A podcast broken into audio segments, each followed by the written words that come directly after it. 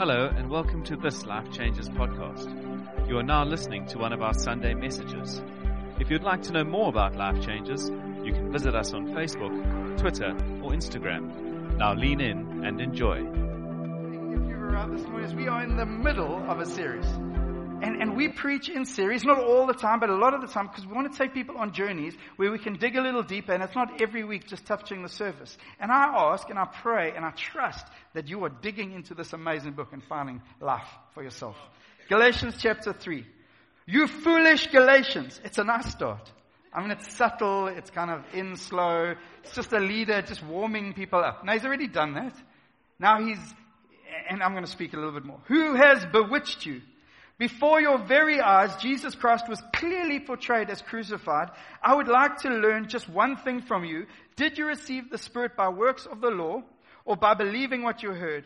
Are you so foolish? After beginning by means of the Spirit, are you now trying to finish by means of the flesh? Have you experienced so much in vain? If it really was in vain.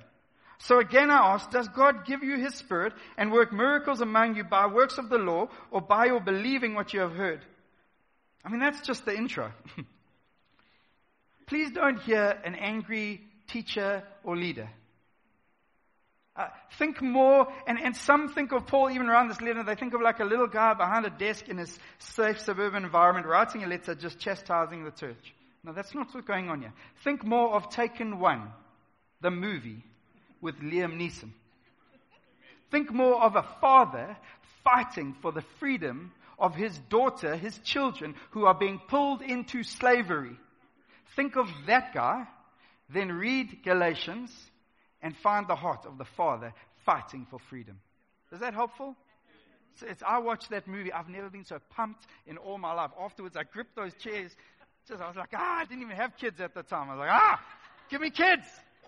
The Lord knew He shouldn't give me a daughter. And um, so also Abraham believed God and it was credited to him as righteousness. Understand then that those who have faith are children of Abraham. Scripture foresaw, can you hear me? Wonderful. Scripture foresaw that God would testify the Gentiles by faith and announce the gospel in advance to Abraham. All nations will be, will be blessed through you. So those who rely on faith are blessed along with Abraham, the man of faith. For all who rely on the works of the law are under a curse. As it is written, cursed is everyone who does not continue to do everything written in the book of the law. Hello. Clearly no one was relies on the law. It is justified before God because the righteous will live by faith. It's in the Bible. It's cool. The law is not based on faith. On the contrary, it says, the person who does these things will live by them. Christ redeemed us from the curse of the law by becoming a curse for us. For it is written, Cursed is everyone who hung on a pole. That's not the sound guy. We're talking about Jesus here, Jamesy.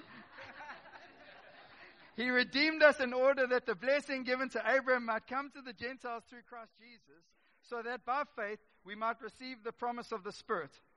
The law and the promise. Brothers and sisters, let me take a clear example from everyday life. Just as no one can set aside or add to a human covenant, that has been duly established, so it is in this case. The promises were spoken to Abram and to his seed. Scripture does not say and to seeds, meaning many people, and to your seed, meaning one person who is Christ. What I mean is this. The law, introduced 430 years later, does not set aside the covenant previously established by God and thus do away with the promise. For if the inheritance depends on the law, then it no longer depends on the promise. But God, in His grace, gave it to Abraham through a promise. Why then was the law given at all? I'm going to stop there. No. We're in the journey of Galatians. And, and like I said, you've got to read this with the lens of, of Liam Neeson fighting for the people that he was called to preach the gospel to the first time. And in some weird kind of way, as under shepherds, there is a father heart for those that have been pulled into, through your ministry, into the gospel. And there's this big fight for something called justification. And I want to keep putting the definition up before you because I want us to get it. And it is this. It's a big, big thing. God's act of removing the guilt and penalty of sin. It's God's act while at the same time declaring a sinner righteous through Christ's atoning sacrifice. I hope some of you are going to be able to recite that. Martyn Lloyd-Jones, an amazing, amazing preacher in the 1980s, uh, was preaching and he said 90% of the people who believe in Christ follow the teacher's religion, not Paul's. It's a big statement. Martyn Lloyd-Jones, an incredible father in the church, and much of his theology is what we use and, and allows us to take us further into understanding these incredible gospels. But here's what I keep saying, and I'm going to keep saying it, and we sing it, we dance it, we do everything. We are believers. What we believe is important. So many of the church are, are prepared to go through life and just carry on and just make assumptions. I realize my own life, I get caught out at times. I, have made an assumption around something. And God is gracious and He's kind and He takes us on journeys of understanding and growing. But He wants us to be growing. We actually spoke about our partnership course. We got three C's, celebrate together, connect together, and contribute together. And we want to add a fourth one, commit to grow together. Commit to grow together. And I'm telling you, the best way and the only way I know is the Word of God in and through us. But Paul speaks, and at the end of chapter 2, he presents this justification only in Jesus, and he presents it strongly. In Galatians 3, we realize Paul presents, and he starts out, he says, actually, everyone, including those in the church, have a tendency towards, to drift towards foolishness. We don't drift away from foolishness. We drift towards foolishness like the Galatian people, and I think like myself and yourself at times. And the danger with going neutral gear with God or neutral gear with growing in God or neutral gear in my Christianity is I don't drift towards Him. I tend to drift. Billy and Sarah, just seen you. Hello, buddy. Great to have you back. Amazing folk from the life of this church. Sorry, that's just me. It's called ADHD. It's a real thing. There's a bunny, there's no bunny. And um, since Adam, man has struggled with making foolish thing, decisions. You know that? Adam and Eve an apple? Really? I mean, really? They, the people kept running to idols? Really? God had revealed His goodness. He, he'd take them out of slavery. He'd walked in them journey and they kept wanting to worship foreign idols in the desert. And even more recently, politicians of the 21st century. We're just going to carry on. Act like I didn't say that. I love our politicians. But we have a tendency towards, to drift towards some foolishness. God's saying, I want to bring us back. Sorry, that was a naughty little one, eh? It's all good. But God, and, and what's happened as we discussed last week, there's this incredible presentation of a poster boy. Paul says, I'm going to bring um, my mates. The one is Barnabas and the one is Timothy. Barnabas you'll get because he's kind of like us. He has our traditions. He has our story. On the other side, I got Timothy. Now, Timothy, who was Timothy? I'm going to remind you, a full-on bacon-eating Greek, uncircumcised, pork sandwich loving, non-Jew lover of Jesus. Everything he shouldn't be, Tim Titus was. Not Timothy, Titus. Titus was.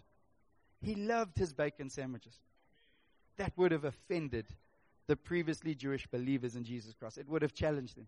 He ate the biggest bacon sandwiches you could find. He went to bacon and brie all by himself, often. And the challenge with that is Paul presents him, he says, I'm bringing with because I want you to see the evidence of the grace of God, the evidence of the power of the gospel when it is preached in its purity. But actually he knows that there's a drift towards foolishness. He knows they need something more. So he needs another poster boy. And he brings out one named Abraham, the poster boy of the Israelites. This is their poster boy. He presents them before them. And it's dangerous having poster boys. The reality is the world says actually we invest millions in it. Why? Because it works. But it's dangerous. I just need to put up a couple of pictures and you know why it's dangerous. Can I have the first one, please? The poster boy of recovery from cancer into and the, the hero of a sport rips the guts out of a sport when we make man too high. There's a couple others, and Michael Phelps, um, he's there. He's the poster boy on Wheaties and, and that. And the reality goes and smokes marijuana, and the whole thing's messed. He loses millions. It's a challenge of putting up poster boys. Tiger Woods and Jacques Kallis endorsing a hair product when his hair was all falling out. Um, it was a challenge. I'm really feeling naughty this morning. You guys are really quiet. And I'm supposed to be preaching the word. So help me here. Someone say stop it. And, um, but, but I, I got to be honest. When I was a young man and I'd fallen in love with Jesus, I went and sat under three poster boys of Christianity who played for the Proteas cricket team, named Hansie Cronje, Jonty Rhodes, and Andrew Hudson. I listened to their testimonies and everything in my heart goes, yes. And I remember that moment. It was at the Durban University. And then what happened? Hansie. The devil made me do it. Then what happened? John T. leaves his wife. And you know what the front page of the Durban newspaper said? Only one still standing. Andrew Hudson. Radical. Radical. But Abraham, uh, uh, Abraham, Paul knows that to these people, Abraham was the poster boy of the Jews. But they didn't fully get the story. So he brings the story out, and he's central to Judaism and widely regarded as the father of the Jewish nation. That's who he chooses. He says, That's who I'm going to put up in front of them. I'm going to use that story. He's their patriarch, and he's the lineage of Jesus, and, and legends would have been told about him. Legends about Abraham, his, and his, his, his, his conquest that he had done for God and his faith and his stories. He's in the Hebrews 11 crew. He's there. He says he believed. It's an incredible, credible story. And these guys all had faith. Abraham, Enoch, but it was only Abraham who said because he believed, it was reckoned to him, it was credit to him as righteousness. It's credible. The Bible says reckon to him as righteousness. There's a couple of accountants in the room. When you reckon books, and you credit them, it's like there's credit in the bank. The problem is when credit gets in the bank, prop, there's a mistake, and the bank puts money in your account. You get the joy of having the numbers change, but the fear it's going to be taken away. Don't you? Anyone had money put in your account? You're like, should I tell someone? What would Jesus do? And the challenge is this Bible says actually he has credited and reckoned him righteous. It cannot be withdrawn again because Jesus did it. It's done forever. And he gets this righteous. But we've got to understand who really is this poster boy. Because if you're going to put it up, and, and, and like, like sometimes we can be in the church, we take things assumptions. The Jewish people had taken a whole bunch of assumptions about who Abraham must have been. Let me tell you who he was. He was not particularly godly when he was justified. He was and had been a pagan moon worshipper of Ur. He wasn't a Jew because there weren't any Jews. They claimed him years later. He spoke and, and um, he wasn't circumcised when he was reckoned righteous. He was circumcised later because God asked it of, him. Some of you are like, can God do that still? Does he, does he still do that? And um, he wasn't baptized. Can you be justified if you aren't baptized? Paul says in the New Testament, he points back to the Old Testament, way before the law, and says, look at Abraham, reckoned righteous, uncircumcised, unbaptized, previous moon worshiper, would have had a whole bunch of cultural differences, and the Jewish people go, wow, that's a good argument. A, a really, really good argument. And here's the thing, he didn't do any of the Mosaic law because it didn't exist yet. So he's got a good one in his bag. And so he can come confidently, he can come strong because he's fighting. I love that movie. Please don't go watch it if you're sensitive to a bit of violence. About he kills about 47 men on his own. Liam Neeson. So I'm not advocating you watch it if you're sensitive.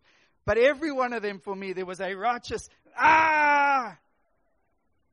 Because he's going for his kids. Now, as Paul comes strongly in this book, please don't misread his heart as some angry, grumpy leader who someone else is cutting into his flock. He is a father fighting for the freedom of his kids, God's kids. I think that's really helpful for us. And what did he have to say? He says, actually, this guy, he probably loved bacon. And the Jews would have gone, whoa. So he probably didn't even know any good Jewish songs. He's a moon worshiper. I, I know a good Jewish song. Baruch atah Bashem Adonai, Alleluia, Alleluia. See, there was a girl in a Messianic Jewish church that I thought was fancy. And so I used to visit and I learned that song. But, but Abram had done nothing and he did nothing right in the eyes of the Jewish people. This is not going hard planned. And, um, stay with me. Abraham is commended commended by God for doing one thing. Sounds a bit simple. Just one thing. 613 laws, a whole bunch of traditions, just one thing. He believed God. Then he believed God again. Then he believed God again. And he patiently waited. And he believed God again. And he believed God again. Now, some would say that's naive. Some would say, and I want to say that's the gospel a gospel where we believe a promise. It says in verse 7, understand then that those who have faith are children of Abraham. Scripture foresaw that God would justify the Gentiles by faith and announced the gospel in advance to Abraham. All nations will be blessed through you. So those who rely on faith are blessed along with Abraham, the man of faith. Now here's the amazing thing. Basically what it's saying is the only true God of those who have been declared righteous in the same manner as Abraham, which is by faith. See, he didn't have any of the rules. He didn't know even how to follow them. He couldn't sing any good Jewish numbers. He just had faith. I want to jump a little bit ahead because next week we're going to talk why the law. But the truth is, the Bible says, and it says at the end of this verse, in verse it says actually, actually there was a curse. Says in the curse, Jesus became the curse. By leaving the presence of God on the cross, he had to leave the presence of God. He was cursed to be removed from the presence of God, to be set outside of the camp, to be cut off from his benefits. On the cross, Jesus was cursed. It means he took my curse. He took it. I got to believe that. I got to believe that when I'm feeling good and I'm not. I got to believe it when I'm finding it easy to walk in the ways of God and when I'm not. I got to believe it when I'm tempted and when I'm not. See, sometimes we we tend to slip into a little bit of self-righteousness and a self-justification. And a man challenged once he, at a men's camp, he said an amazing statement. He said, some of you haven't fallen into sin because you've never had the opportunity. He said, my opportunity only came when I made millions. All of a sudden, I had opportunities for days and I failed. Now the reality is, it's not how I'm feeling and how I respond to the pressure. It's how I believe and how much I place everything. Paul says everything. Abraham, everything. And I want to jump ahead to what I want to mess right home today. Brothers and sisters, verse 15, please. Brothers and sisters, let me take an example from everyday life. Just as no one can set aside or add to a human covenant that has been duly established, so it is in this case. He's saying, let's just take something that you get.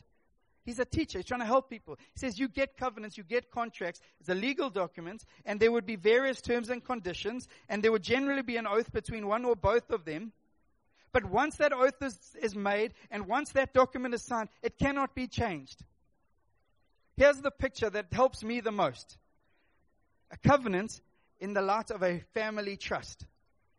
See, maybe you haven't had the privilege, I haven't had the privilege of there being a family trust that a previous father, grandfather, great grandfather established. But it's an amazing, amazing thing. Friend, a friend of mine has managing and, and being part of managing his father's trust. You know the amazing thing about a trust?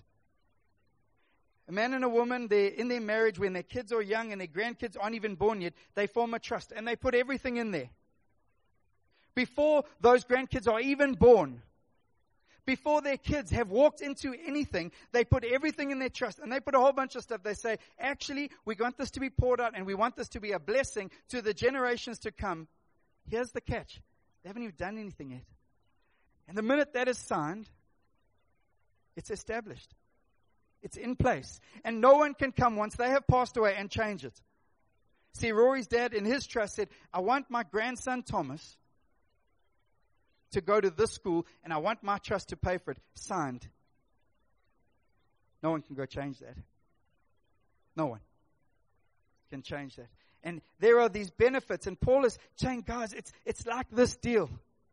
There's a Father in heaven put a package in place. And he says the scriptures foreknew it, so they released it and revealed it in Abraham, so that we could point back and the Jewish people would be able to point back to this father of the Jewish race, the Jewish religion, the, the, the Hebrew people. They, they'd be able to point back to Abraham because in the beginning, right at the beginning, God had a plan. It was wrapped up in his heart. And right then, before Jesus came, he wrote a trust and said, here's the deal. I'm going to give my son my everything. It's going to break my heart.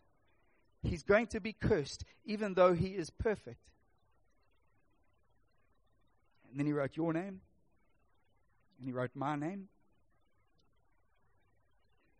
He said, I'm going to bless them with righteousness. That's the gospel. It doesn't get much more complicated than that. carries on in verse 16 says, The promises were spoken to Abraham and to his seed. Scripture does not say to his and to seeds, meaning many people, but and to your seed, meaning one person who is Christ. See, Paul's doing his best lawyer work here. He's dug into the scriptures And he said, actually, the word seed there can be used in the plural, but in the context it was used, when God spoke to Abraham, it was used in the singular. What does that mean for us? Some Mark, you're getting very technical, it's a bit of higher grade. No, it's not that. He's saying, actually, the blessing will flow from Abraham to his seed, Jesus. See, Abraham, Jesus was in Abraham's lineage. And the, the, the target of God's grace, glory, and goodness was Jesus. And that's why Jesus plus nothing matters. Because sometimes we think we were the target.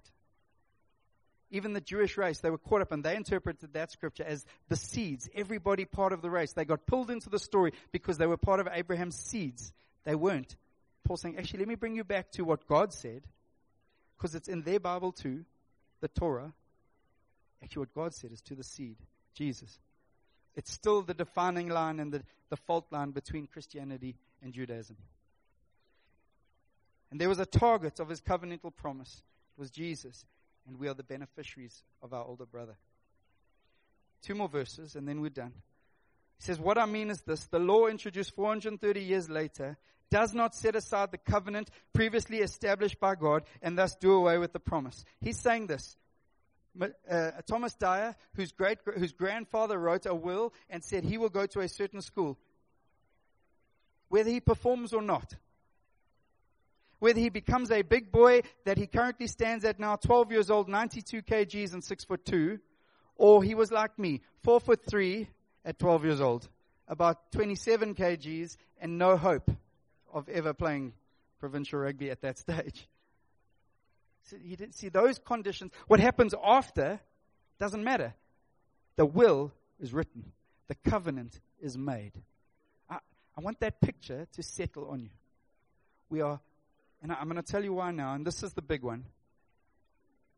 For if the inheritance depends on the law, he uses the language inheritance, then it no longer depends on the promise, but God, in his grace, gave it to Abraham through a promise.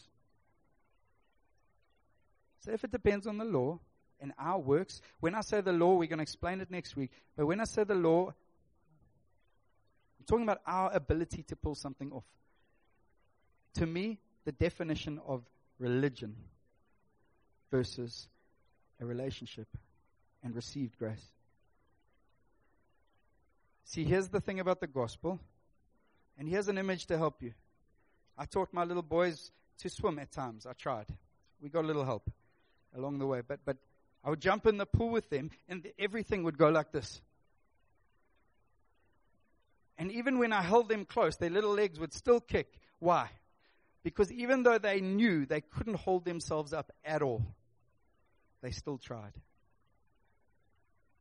Still tried. Here's the thing your eternity, you can do absolutely nothing about except for one thing believe in Jesus. But here's what you and I do like little kids in a pool where we cannot keep ourselves afloat. And ultimately, outside of us being lifted up, we will drown we still kick.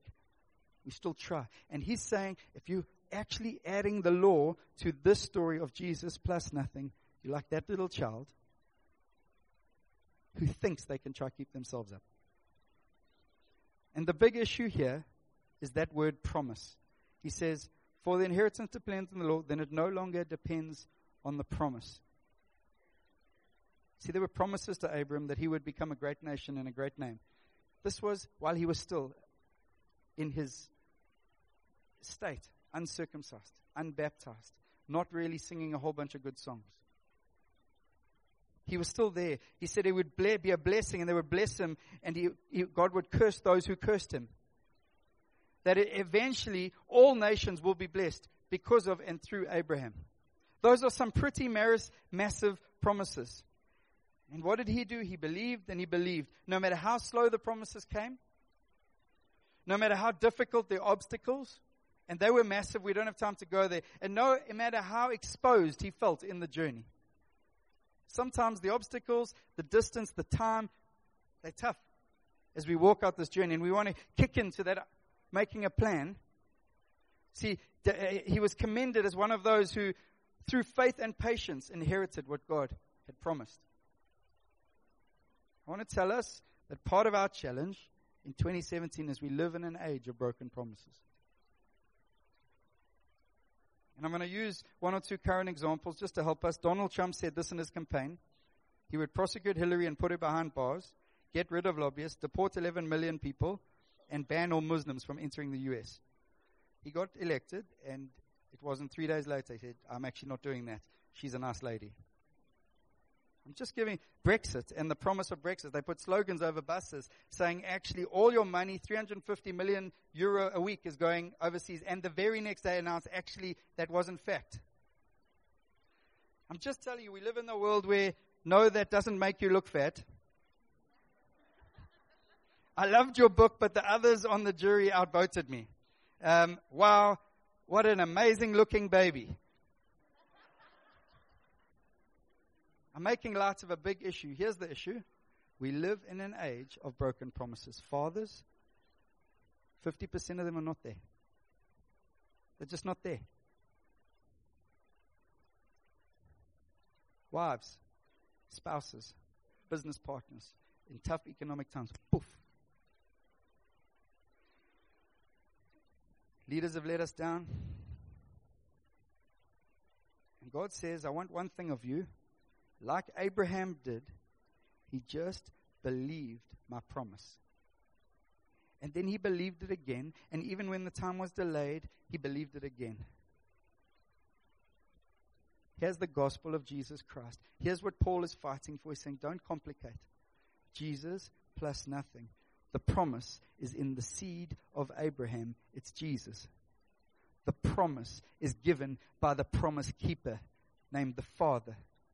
The promise comes with power. The promise brings life where there is death. The promise means when friends of ours are sitting in hospitals because they got brain tumors that are malignant and they're 38 years old, the promise means I hold on even when it doesn't make sense to me. The promise means when actually my wife who is struggling with her back, Rasa gets out and prays for healing, the promise means we believe anyway. The promise means actually when you're struggling for pregnant, you pray for as many people as you can who are struggling for pregnant because the promise isn't in you, it's in Jesus. The promise is always in Jesus. And the problem is we let our broken world, with broken promises come in and we supersede and we put it on top of God and say, how can God keep his promise? He's saying, all I've ever done is keep my promises. And all people have ever done is foolishly walked away. And Galatians writes into our heart a heart that is full of broken promises and says, Will you believe the Father and his perfect work in Jesus? And that alone is enough. We've worked this angle for a while now, and we're going to move on to understanding a few things, but this has to grip us, guys. We can water it down, we can dumb it down, but if this doesn't grip us, I'm telling you, we will walk our rest of our lives in white knuckled Christianity just trying to hold on. Just holding on. And here's the thing you can't.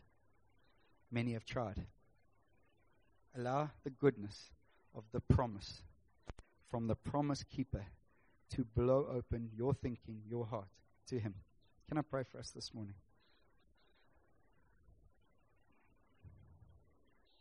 Lord, this didn't really go the way I'd planned, and yet I know that you are here. And I pray this morning, God. I pray for those who've been hurt by broken promises from fathers, so they struggle to see it father. I pray God settle it this morning. Some broken promises are spouses. Said they'll stay with you for thick and thin, through good and bad. And at the first sign of bad, they were gone. I pray God come in and heal us up. But I know when I look at Abraham and his imperfect life,